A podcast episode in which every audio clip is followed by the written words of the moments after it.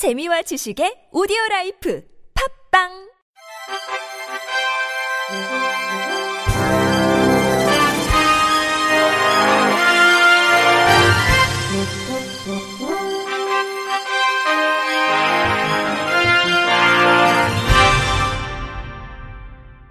청취자 여러분 안녕하십니까? 11월 26일 월요일 KBIC 뉴스입니다. 국회는 지난 23일 본회의를 갖고 장애인 복지와 관련된 법안 5개를 통과시켰습니다. 본회의를 통과한 법안은 장애인 건강권 및 의료 접근성 보장에 관한 법률 개정안, 장애인 노인 등을 위한 보조기기 지원 및 활용에 관한 법률 개정안, 장애인 복지법 개정안, 장애인 연금법 개정안과 장애인 활동 지원에 관한 법률 개정안입니다. 먼저 장애인 건강권법은 권미혁 정춘숙 의원 발의안을 통합 조정에 마련한 것으로 장애인 의료비 지원 사업에 관한 관리 감독을 강화하는 게 핵심입니다. 현재 장애인 의료비 환수에 관한 근거가 없어 민법 등의 관계 법률을 준용하고 있는 상황을 고려해 개정안에는 장애인 의료비 부당이득 징수, 결손 처분에 대한 근거가 담겼습니다. 또 법에 사용되고 있는 모성보호도 조문 내용에 따라 모성권 보장 또는 모부성권 보장으로 정비했습니다.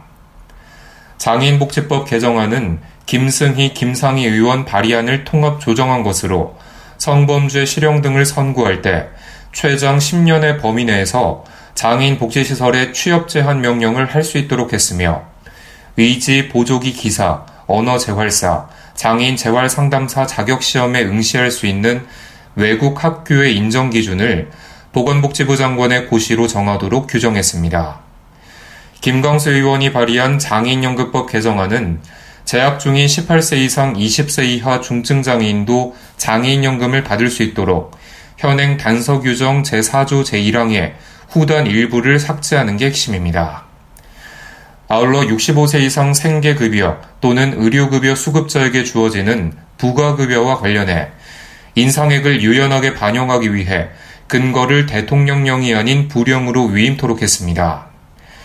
남인순 의원이 발의한 장애인 보조기기법은 제16조 1호 본문에 정신보건법을 정신건강증진 및 정신질환자 복지서비스 지원에 관한 법률로 교체하는 내용이며 송기원 의원이 발의한 장애인활동지원법은 활동보조인의 명칭을 활동지원사로 개정하는 내용이 담겼습니다.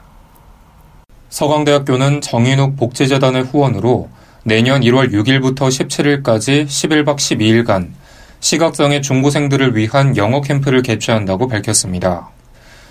2019년 제12회 시각장애 중고생 영어 캠프에 참여하는 학생들은 원어민 및 한국인 담임교사, 조교와 함께 읽기와 쓰기 등 다양한 영역의 영어 학습, 예술과 요리, 오디오 드라마 등의 활동 수업에 참여하게 됩니다.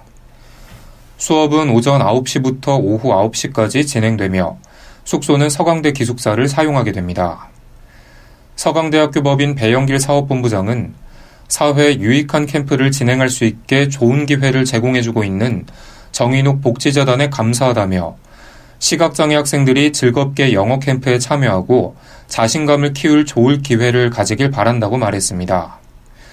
또 열심히 참여한 우수 학생에게는 내년 여름 영국에서 진행되는 정인욱 복지재단 해외 연수에 선발될 수 있어 활발한 참여를 기대한다고 덧붙였습니다. 참가 신청을 원하는 시각장애 중고등학교 학생들은 다음 달 7일까지 정인욱 복지재단 홈페이지에서 신청서를 내려받은 뒤 필요시 학교장 추천서와 경제상황 증빙 서류와 함께 서강대학교에 이메일로 접수하면 됩니다. 제주특별자치도가 전국에서는 처음으로 사회복지법인에서 일하는 장애인 인건비를 일부 지원합니다. 제주도는 장애인 직업 재활시설 근로장애인 인건비 보조금 지원 지침에 따라 내년부터 도내 장애인 직업 재활시설 근로장애인 1인당 월 최저 35만원에서 최고 65만원을 지원한다고 밝혔습니다. 인건비 지원액은 경증 남성 35만원, 경증 여성 45만원, 중증 남성 55만원, 중증 여성 65만원입니다. 도는 보조금을 근로장애인 인건비 외 다른 용도로 사용할 수 없도록 하고 모든 근로장애인에게 최저임금 이상을 지급하게 했습니다. 또는 장애인 직업 재활 시설들이 정부 지원 운영비와 제품 판매 수익금만으로 인건비를 지급해야 하는 현재의 구조로는 장애인 고용을 확대할 수 없기 때문에 고용 확대를 위해 이 같은 정책을 마련했다고 설명했습니다. 임태봉 보건복지 여성국장은 근로장애인의 최저임금을 보장함으로써 장애인 근로자의 삶의 질이 향상될 것이라며 계속해서 최저임금 사각지대 놓인 소외계층의 임금 개선에 힘쓰겠다고 말했습니다. 울산 북구는 지역 최초로 점자 민원 편람을 제작해 배부한다고 밝혔습니다. 울산 지역에서 처음으로 제작한 점자 민원 편람은 시각장애인들의 민원 신청 편의를 돕기 위해 각종 재증명 발급 및 전부서 민원 신청 방법, 사회복지 서비스 신청 안내 등이 담겼습니다. 북구는 시각장애인들이 편람을 활용해 불편함 없이 민원을 신청할 수 있도록 구청 민원실과 동주민센터 등에 비치할 예정입니다. 북구 관계자는 관련 법규 개정 등으로 민원 편람이 변경될 경우 이를 지속해서 수정 반영해 나갈 계획이라며 시각장애인 등 사회 배려 계층의 편의 증진을 위해 구민의 작은 불편과 다양한 소리에도 귀 기울이는 다양한 시책을 발굴하고 추진하겠다고 말했습니다. 울산 동구는 시각장애인들의 편의를 위해 방어동 행정복지센터, 현대중공업 정문면회실, 서부 1차 아파트 등 지역 무인민원 발급기 3곳에 음성 안내 서비스와 키패드, 점자 라벨 등의 기능을 추가했다고 밝혔습니다.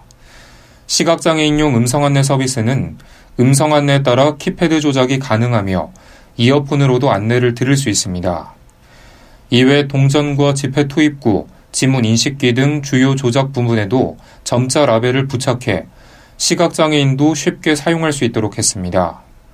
동구 관계자는 현재 우리 구에서 운영하고 있는 무인민원 발급기 12대 중 8대가 행정안전부가 정한 장애인 필수 규격 설치 기준을 충족한 상태라며 앞으로도 나머지 4대의 기기도 점차적으로 장애인 겸용기기로 교체하도록 노력하겠다고 말했습니다. 충청남도 당진교육지원청 당진도서관은 시각장애인을 위한 점자라벨 도서 74권을 구입해 1층 아동자료실에 비치했다고 밝혔습니다. 이번에 당진도서관이 구비한 점자라벨 도서는 동화책 위주인 것으로 알려졌습니다. 도서관 관계자는 앞으로도 정보 접근이 어려운 장애인들의 정보 격차 해소와 지적 욕구를 충족시키기 위해 최선을 다하겠다고 전했습니다.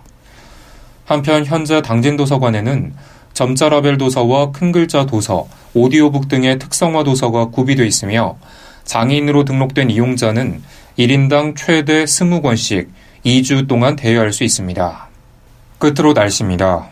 내일은 전국에 가끔 구름이 많고 일부 지역에 산발적으로 비 또는 눈이 오겠습니다. 기온은 내륙을 중심으로 일교차가 크겠습니다. 아침 최저 기온은 영하 1도에서 10도, 낮 최고 기온은 11도에서 18도로 예보됐습니다. 미세먼지는 수도권과 강원 영서, 충청권과 전북, 경북에서 나쁨, 그 밖의 권역은 보통 수준을 보이겠습니다. 바다의 물결은 동해 앞바다 0.5에서 1.5m, 서해 앞바다 0.5에서 1.5m, 남해 앞바다 0.5에서 1m로 일겠습니다. 제주 해안과 남해안은 너울에 의해 높은 파도가 방파제나 해안도로를 넘는 곳이 있겠습니다. 이상으로 11월 26일 월요일 KBIC 뉴스를 마칩니다. 지금까지 제작의 류창동, 진행의 김규환이었습니다. 고맙습니다. KBIC